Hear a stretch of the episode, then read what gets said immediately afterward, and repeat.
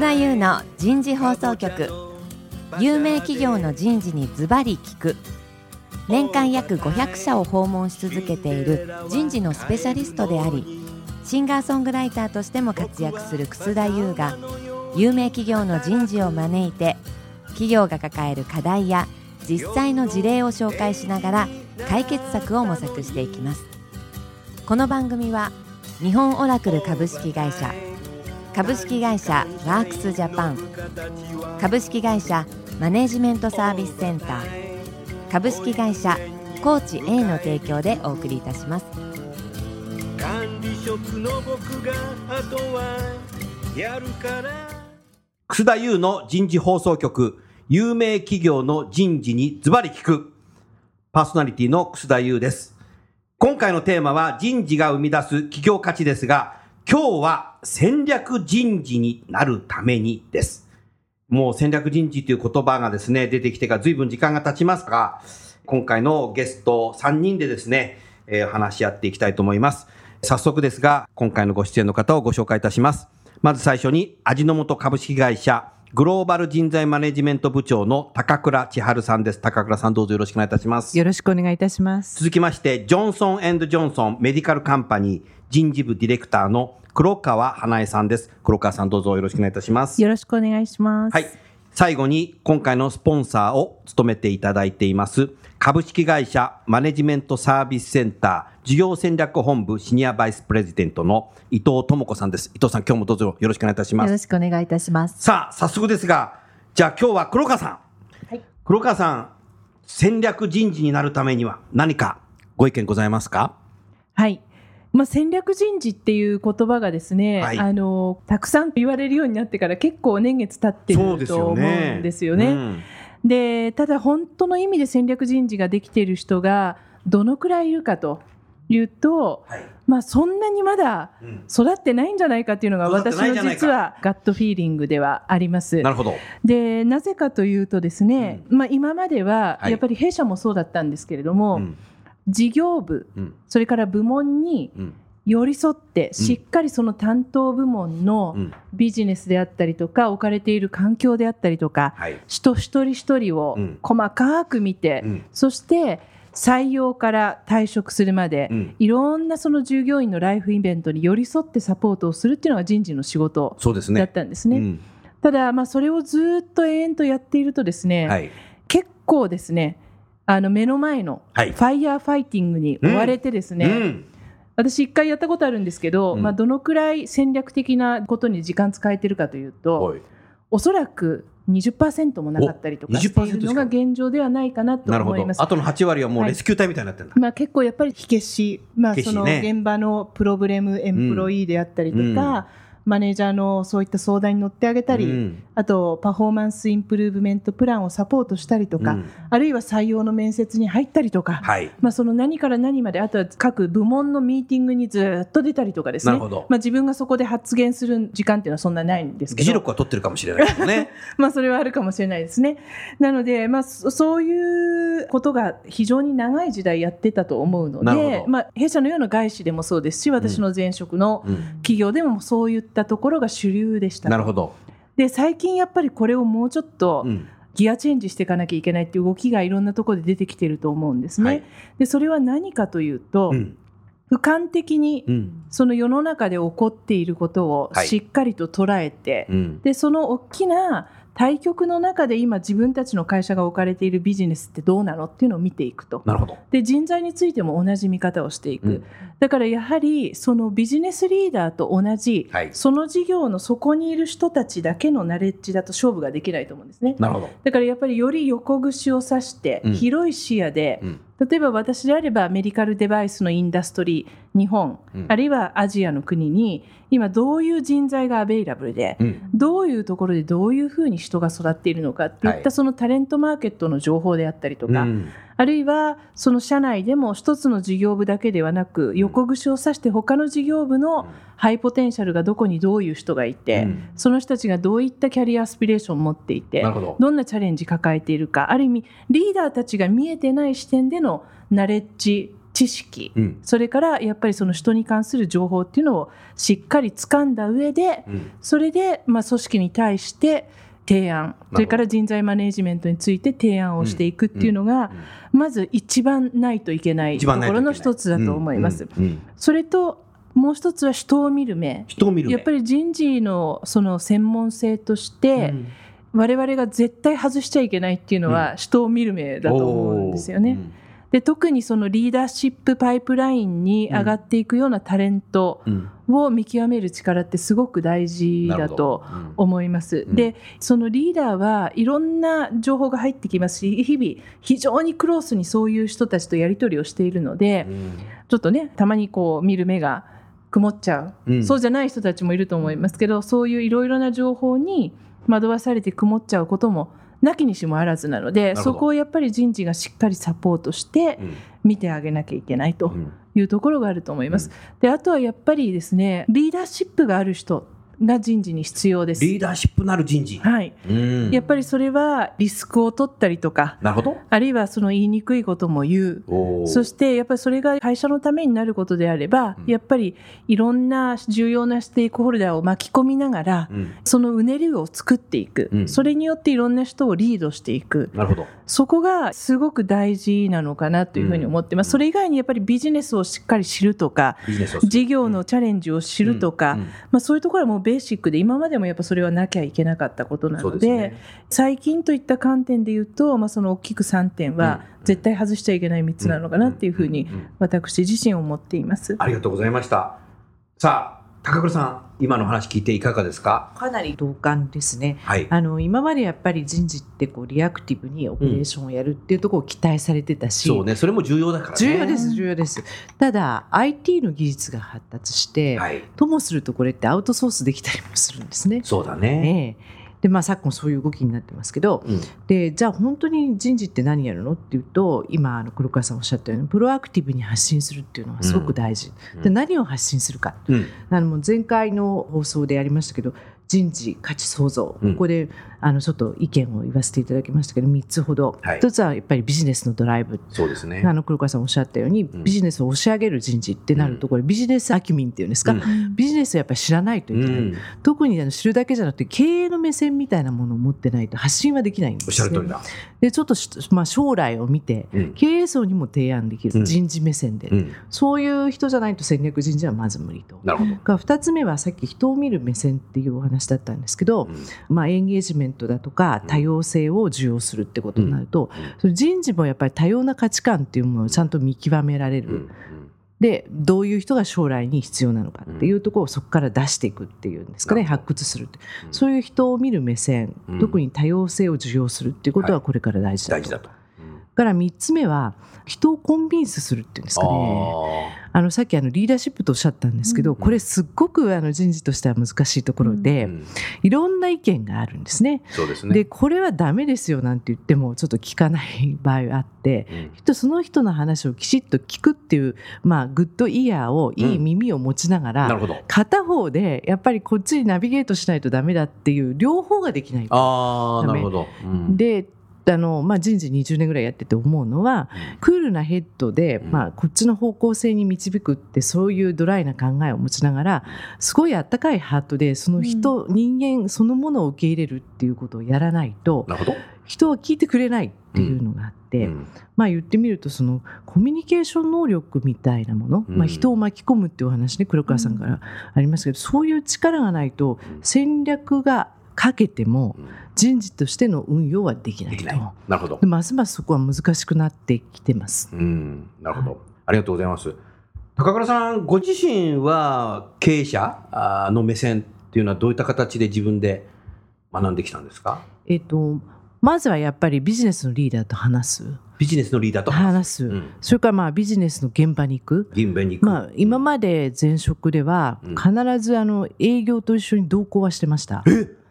営業と一緒に同行していた？お客様に？はい。わあ、すごいな、それ。で、まあ、もうちょっと詳しく話えっと、製、はい、製薬会社にいたんですけど、うん、えっと、まず人事は、うん、そのビジネスを担当する人たちにどういう価値を与えるかこそこの人事の意味があるんだというのが前職のトップの考えで,、で私たち人事は全員製薬会社だったんですけど MR 同行は命じられてたと。なるほどで行ってどんなことが分かりました？大学病院で一日経ってるとですね、うん、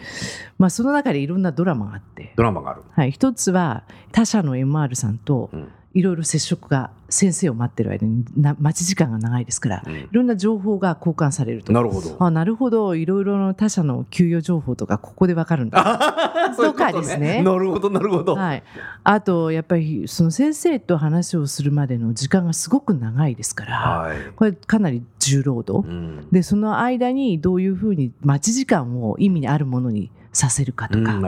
あと具体的に考えたのはあの車の運用なんかも車の運用、ええ、車用車をちょっと変えたんですけどね、うん、結構荷物は多いと。あなるほど。こんなんでいいのかとか、うん、なるほど女性の MR が多くなると、まあ、こんな大きな車だと駐車場に入れられないでしょうと。あそうかこする事故っていうのはここから生まれるんだと。なるほど。じゃあコンパクトにしようかとか、ね、なるほど。まあいろんななんかそこから始まる、ね、具体的な、ま、そのぐらいからですね、うん、でまあそこからそのビジネス戦略っていうことを考えていくと、うん、まあ現場わかんないとなかなか戦略を言われても実感値として伴わないのでそこは結構今まで苦労してきましたね。うん、ね。はい、ありがとうございます。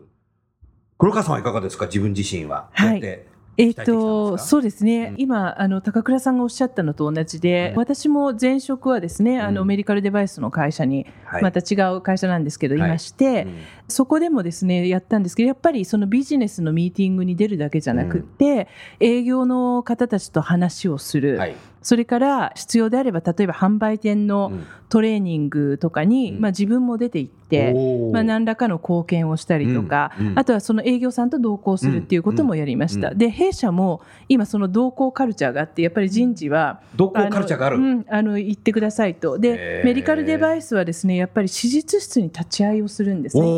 例えば外科とか整形のその実際に手術室にまあその営業の人は立ち会って、はい、その我々が売っているこの主義をどう使うかっていうのをお医者様と一緒にやるっていうのがありますので、うん、まあ、そこ人事も見る？で人事もあの言っています。はい。でまあ、BBHR をやっているような人たちは大体行っていて。でそれで、まあ、実際何をやっているのかどういったそのチャレンジがあるのかとか現場でどういったあのことがね、悩みなのか、うん、あとまあ移動の、まあ、車の中でいろんなことを話したりとか、うん、そういうことをしながら理解を深めているっていうことですね、だからやっぱりビジネスをハイレベル、およびフィールドのレベルの両方からしっかり見て、理解して、でそれでちゃんと自分なりのインサイトを持つと、でそこで例えば正しいと思ってやっていることも、ある意味その自分たちの中では本当にこれが正しいのかなとかなるほど。逆にこういうやり方とかもあるんじゃないのかなっていうそのやっぱりなぜなぜっていうことをですね、しっかり自分なりにちゃんとね自問自答しながら、あとそう分かんない時には聞いてみる。もしね、これがこうだったらどう？とかいうことを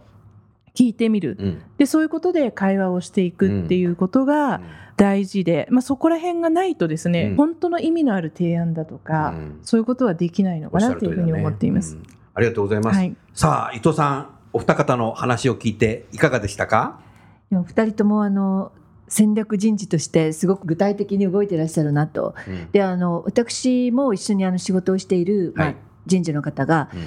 お二人がお話ししたものに加えて、まあ、やってらっしゃると思うんですけどそこの会社のハイレベルからビジネスを考えるって言った時に実際にもうこの事業そのものがとかそこの会社がやっているビジネス自体が何年後にはまあ、例えばエネルギー系の会社だったんですけど、うん、もうどういうふうに時代が変われば、うん、今私たちの会社がまあこういうふうに作っている数字は、うん、おそらくこういうふうに変わっていくんじゃないのと。なるほど。でそういうふうになっていった時に、タレントの問題や人の問題はどう変わっていくのと、でそういうことをやっぱりビジネスユニットの人と語り合う。でしかももっと言ってしまうとすごいなと思ったのは下手をすると事業部ラインの事業部長でも考えていないようなビジネスの将来性みたいなものをプレゼンできる人だったんですね。なるほど素晴らしい。ですから、うん、結局そうなってくると、うん、本当の意味で人という問題タレントという問題をやってらっしゃったので、やっぱり戦略人事もそこまでいくと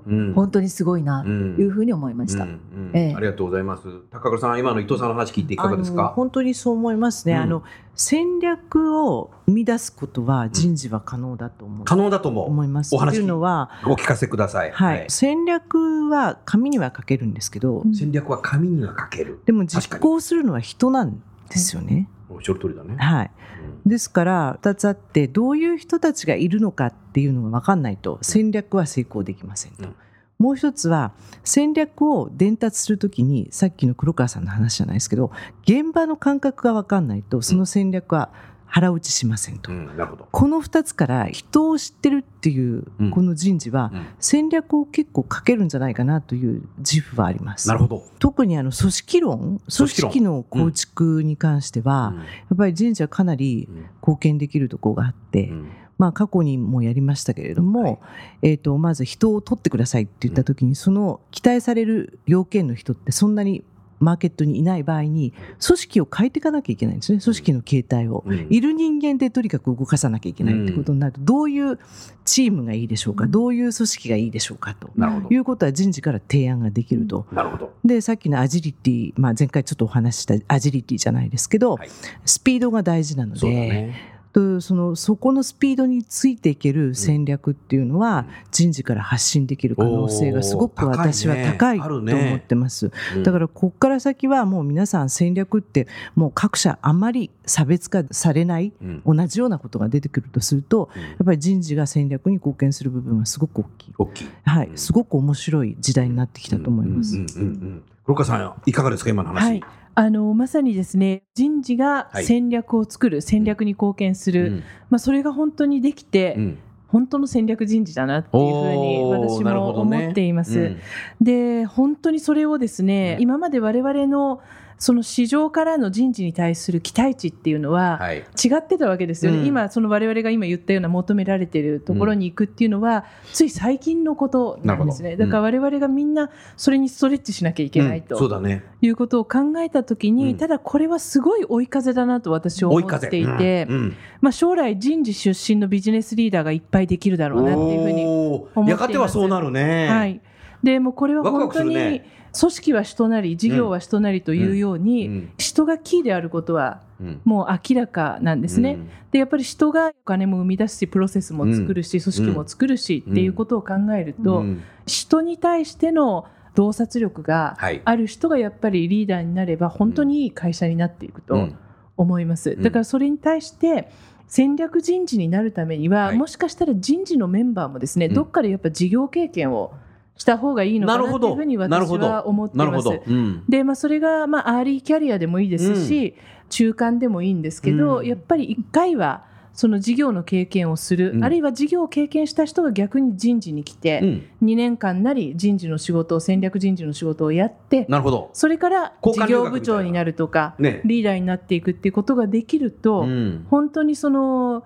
会社のタレントマネジメントとしてもですね、うん、すごく強くなってくるのかなというふうに思います。ありがとうございます。伊藤さん、いかがですか？私全くもうそう思います。はい、ですから DDR のデータの中に面白いデータがあって、ちょっと人事の方には残念なんですけど、ね、残念なの？今のビジネスリーダーも人事から生まれてくるはずだって話があったんですが、うんうん、実際には本当の意味でのトップのビジネスリーダーって人事出身者ってほとんどいないんです。今はね。今は。今は、うん。ですから、そういう意味では追い風で、これからビジネスも分かる、うん、人のことも分かるっていう、そういう意味での人事の本当の意味でのビジネスリーダーが間違いなく生まれてくる時代。でもそのためには、やっぱり私も本当に人事の方はビジネス経験はした方がいいなと。はい。あるいはビジネス経験のある方が人事に来てとか、うん、何かやっぱりそういう経験の仕方っていうのも変わってくるんだろうなっていうふうに思います。うんかがですか？今の話聞いていて。全くそう思います、うん、日系企業は移動があるので、はい、私の周りは結構事業部にいた人が多いんですね。はい、から、えーと、人事から事業部に戻って、うん、でまあたまたま今の社長副社長って人事の経験者なんですけど、うん、やっぱりそういう意味では非常にいいなと思いますね。はい、ですから、まあ、人事の経験っていうのはこの意図的にどういう位置づけをキャリアで占めるのかということを考えて人事で経験をして、さらに事業部のリーダーになるということをこれからやれる、やれると思います。なんとなくこう人事で時を過ごすんではなくて、ここにいる意味は何なのかと。計画的にね。ええ、というそういう時代にいよいよ入ってきたというふうに思います。はい。はい、ありがとうございます。それじゃあ少しテーマを変えたいと思いますが、黒川さん何か他にありますか、はい今ちょっと我々のねディスカッションの中では、うん、かなりビジネスパートナーのロールにフォーカスした話を、はい、あのしていたと思うんですけども、うん、まあ、戦略的人事と考えた時に、うん、まあ、その人事の中のファンクションと言われている、例えばコンペンセーションベネフィットのところそれから会社のですね、労務とか、あのポリシーなんかを作っているところとかですね,、ね。はい、すごく重要ですし、あとは talent acquisition 採用もすごく大事ですし、まあ、いろいろなですねシステムですとか、HR のオペレーションを下支えしてしっかりと構築していく、HR オペレーションのような、あのファンクションも非常に戦略人事としては重要なファンクションだと思うんですね。でそこの人たちも、じゃあ、えー、どういうふうにしたらですね、戦略人事になれるかと。いうところは私もちょっとこう常に考えているんですけども、うん、実はやっぱりですね彼らも戦略的人事にならなきゃいけない。うん、で一つ彼らにがやらなくてはいけないのはですねビジネスパートナーと違って、はい、まあ、その事業のこともある程度は知らないといけないです。確かに。だけどビジネスパートナーほどすごく深く知る必要があるかというとそうではなく、うん、逆にもうちょっと俯瞰的に大きな視野で見て、うん。うん、その会社の例えば採用をさらに効率よく、うん、そして戦略的にやるには、どういうベスプラが世の中にあってそれをどううちに取り入れられるのか、それによって会社の事業をどうヘルプできるか、こういったシナリオが書ければいいと思います。HR オペレーションもそうです。データベースを使ってグローバル共通のものをやるときにこれをじゃあ入れたんだけど、どう活用するか。戦略的にマネージャーリーダーがそこに入っているものをどう活用するかっていうのは彼らのコンサルテーションがないとできないですおっしゃる通りだ。ただそこに入っているデータをいろんな角度で分析して、うん、でちゃんとですね、うん、やる方法を彼らが提案できたら、うん、これはものすごい戦略電池になるんですよ、ね、おっしゃる通りだね。おっしゃる通り、ね、であとコンペンセーションベネフィットもビジネスを理解して、でよりよりこの今の時代にあったcompensation、はい、 reward システム、インセンティブ、うん、作るにはどうしたらいいかっていうのは彼らが発信していく。っていうことができないといけない、うん、でそういう観点でいくと彼らはビジネスを知るっていうことも大事なんですけど、うん、その自分たちが課された expertise でいかにどこの企業にも負けない人材になるかっていうのがすごく大事だと思います。でそれができるとですね世界中どこに行っても例えば C&B のスペシャリストであれば、うん。活躍できますし逆に本当に外せないビジネスパートナーになってビジネスリーダーから呼ばれる人になっていくと思います、うん、例えばこういうふうに今報酬制度変えたいんだけど、うん、まあ、組織変えると同時に報酬どういうふうに変えたらいいと思う？なるほど。ドライバーとしてって言った時にちゃんと提案ができるかどうかということで直接呼ばれる C&B の人、うん。HR オペレーション talent acquisition というふうになっていくと本当にあの素晴らしいパートナーになるなというふうに思います。ありがとうございますでもあれですね、今のね、あの黒川さんのお話は、そういう方たちがそれぞれ育ってくると、いわゆる BP の人も、すごく、さらにあの真の BP になれる可能性があるね、組織として、はい、人事全体の組織としてね。はい、そうですね、うん、ありがとうございます。はい、高倉さん、今の話聞いてていかがですか、はい、黒川さんがおっしゃった expertise っていうのはすごく大事だと思ってます。はい、で、今あの、 global leading company では、本社の人事を Center of Excellence とか Center of Expertise と呼ぶと。うん。うん結局人事の武器がきちっと研ぎ澄まされてないと、やっぱり人事としてはその武器を持っていろいろなサービスができないんですね。ね。でこれだけ多様な人たちを抱え、戦略もスピードを上げていかなきゃいけないってなると、人事のその武器となってる expertise が研ぎ澄まされてないとサービスレベルが上がらない。おっしゃる通りだ。っていうことを考えると今黒川さんおっしゃった労務、compensation benefit、採用なんかまさにそうですよね、ね、戦略を見て人を取らなきゃいけない、じゃあどうやって取ったらいいのっていうことが頼りにされる部分ですから、そこの専門性がどうなのかと、それから HR オペレーション、効果効率性をどう上げるか IT をどう活用するか。まあ、そういうところがすごく今問われているんですね。一方でまあビジネスパートナーもいるんですけどそれぞれのところの expertise を持っている人たちをどうやって育成しその人たちが活躍していけるのか。っていうことは人事の中で大きな課題だと思います、うん。うん、なるほど。ありがとうございます。伊藤さんいかがですか？今の二方の話を聞いていて。こちらに持っていっちゃうみたいなんですけど、うん、やっぱり思うのは人事にも絶対リーダーシップは必要だと思いそこだね。そこだね。で expertise だけではやっぱりどんな素晴らしいものでも成果に結びつかないじゃないですか。なるほど。そういう意味では、そういう研ぎ澄まされた素晴らしい専門性というものをやっぱりビジネスパートナー